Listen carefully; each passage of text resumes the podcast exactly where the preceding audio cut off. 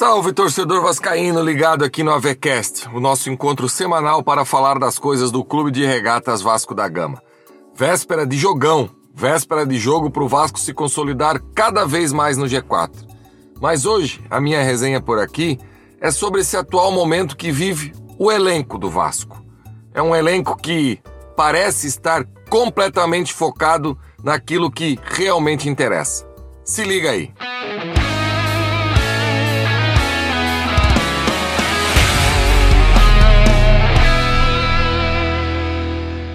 Então, torcedor vascaíno, hoje eu gostaria de compartilhar com você aqui algo que vem me chamando a atenção há um bom tempo. Todos nós sabemos o quanto é difícil você trabalhar no Vasco da Gama.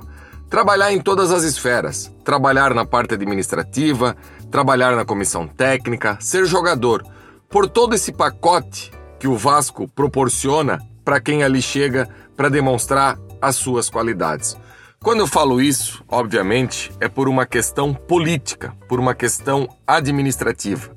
A gente sabe tudo que envolve esse clube nos últimos anos. Um clube que não consegue organizar uma eleição, e não é de agora da última eleição. O Vasco tem dificuldade para organizar eleições há décadas. O Vasco tem dificuldade para se organizar financeiramente há décadas. O Vasco tem dificuldade para se organizar estruturalmente há décadas.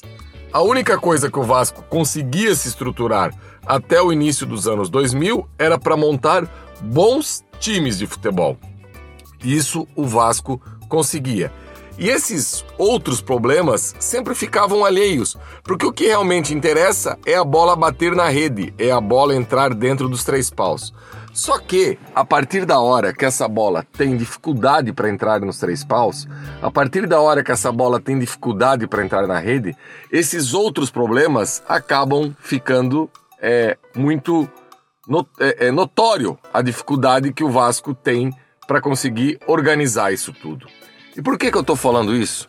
Porque esse ano nós temos um elenco praticamente novo. Se a gente falar aí da equipe titular, eu posso começar a listar aqui para o torcedor ter uma, uma ideia do que eu estou falando.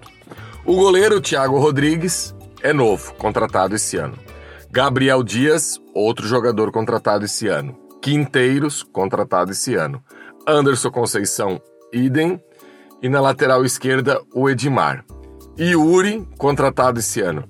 Aí vem o primeiro jogador que já estava no Vasco, só que não era ambientado com futebol profissional do Vasco, porque era um jogador que basicamente estava somente na base, que era o Andrei Santos. Aí vinha o Nenê, que é um jogador muito experiente, um jogador que não se deixa levar por esse extracampo e entende como que são as coisas do futebol. A partir da hora que o Nenê volta pro Vasco, o Nenê não vai deixar de ser mais jogador ou menos jogador por essa passagem que ele passou por Vasco. Já tinha uma carreira consolidada no futebol brasileiro.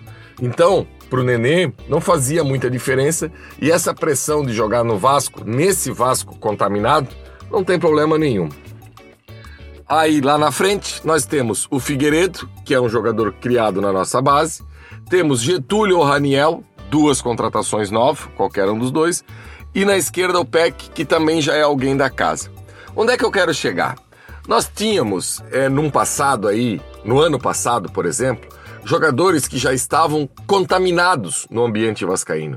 E a gente sabe bem que esses jogadores, inclusive, eram contaminados é, pelo ambiente político do Vasco. E eu aqui, longe de mim, querer é, criticar esses jogadores. Nós tínhamos, por exemplo, o capitão, o Leandro Castan, que na parte política do Vasco chegava a dar declarações é, tomando lado.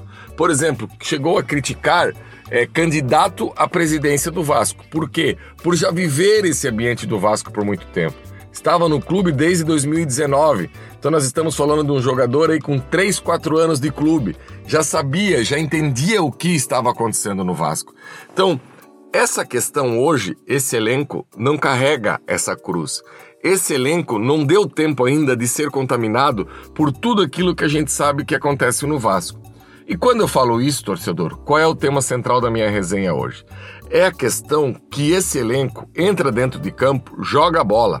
esse elenco não está tão antenado às questões da SAF, que a gente vem comentando semana após semana, que o torcedor espera a SAF da mesma maneira como se o clube fosse anunciar de uma vez só Benzema, Cristiano Ronaldo e Messi. O torcedor vascaíno dorme pensando na SAF e acorda pensando na SAF. E esse elenco, dentro de campo, está alheio a isso tudo. Vou dar outro exemplo, essa questão agora de jogar no Maracanã. O consórcio acabou negando a possibilidade do Vasco enfrentar dia 3 de julho 3 de julho, o esporte no Maracanã. E tu, todas essas questões extra-campo, esse elenco está blindado. A gente percebe que esse elenco ele quer entrar lá dentro do campo, quer dar vida, quer colocar a bola dentro da casinha e quer colocar três pontos na tabela. E isso é ótimo para aquilo que o Vasco precisa esse ano. Como um elenco que tecnicamente não é dotado de muita qualidade técnica, não podemos afirmar que é um elenco que vai ganhar jogo a hora que bem entender, não podemos afirmar que é um elenco que dá show, que dá espetáculo, mas é um elenco comprometido. Um elenco que não tem os problemas que os outros elencos nos últimos. Eu não sei nem quantos anos precisar por torcedor aqui, o Vasco joga com salários atrasados. O Roberto Dinamite, certa vez em uma live no nosso canal, Aliás, saúde ao Bob. A gente viu essa semana aí um vídeo, ele está se recuperando e se Deus quiser, logo logo estará no nosso convívio novamente. Que ele jogou no Vasco mais de 20 anos e ele não lembra de nenhuma oportunidade de ter jogado no Vasco com um salário em dia. E esse elenco é um elenco agraciado com salário em dia, que não é nada mais, nada menos do que a obrigação de um clube de futebol pagar em dia. Então é um elenco que fora não existe nenhum ruído, nenhuma arestas que está atrapalhando esse futebol dentro de campo. Porque eu fico imaginando, com a baixa qualidade técnica desse elenco, assim, que, que poderia estar sofrendo nessa tabela da Série B. Compressão de salário atrasado, compressão de SAF, compressão de lado político, compressão de não jogar no Maracanã, eu acho que seria uma equipe que sofreria muito, muito mesmo.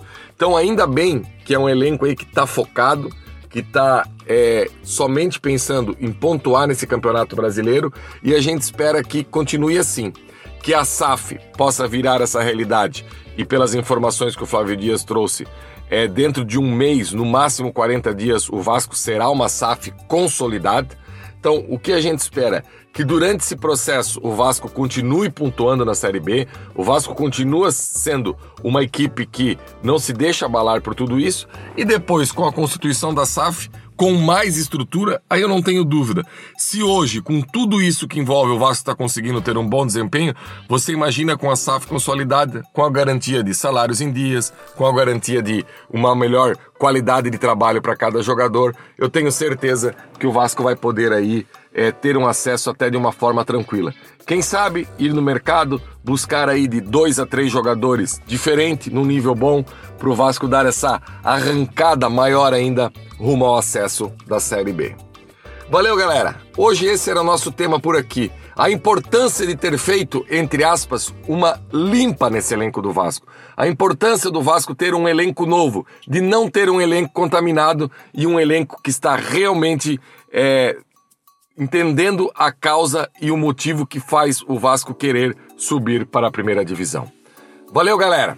Nosso encontro semana que vem é, quem sabe aí, com uma vitória no jogo de amanhã, um jogo importantíssimo. O técnico é, Maurício Souza não deve fazer nenhuma alteração, o Vasco deve entrar com os 11 titulares. Vasco favorito, São Januário lotado. Mais uma vez, todos os ingressos vendidos. A gente espera aí que no nosso encontro da semana que vem no Avecast, o Vasco esteja com mais três pontos na tabela e a gente possa resenhar mais uma semana de uma forma tranquila.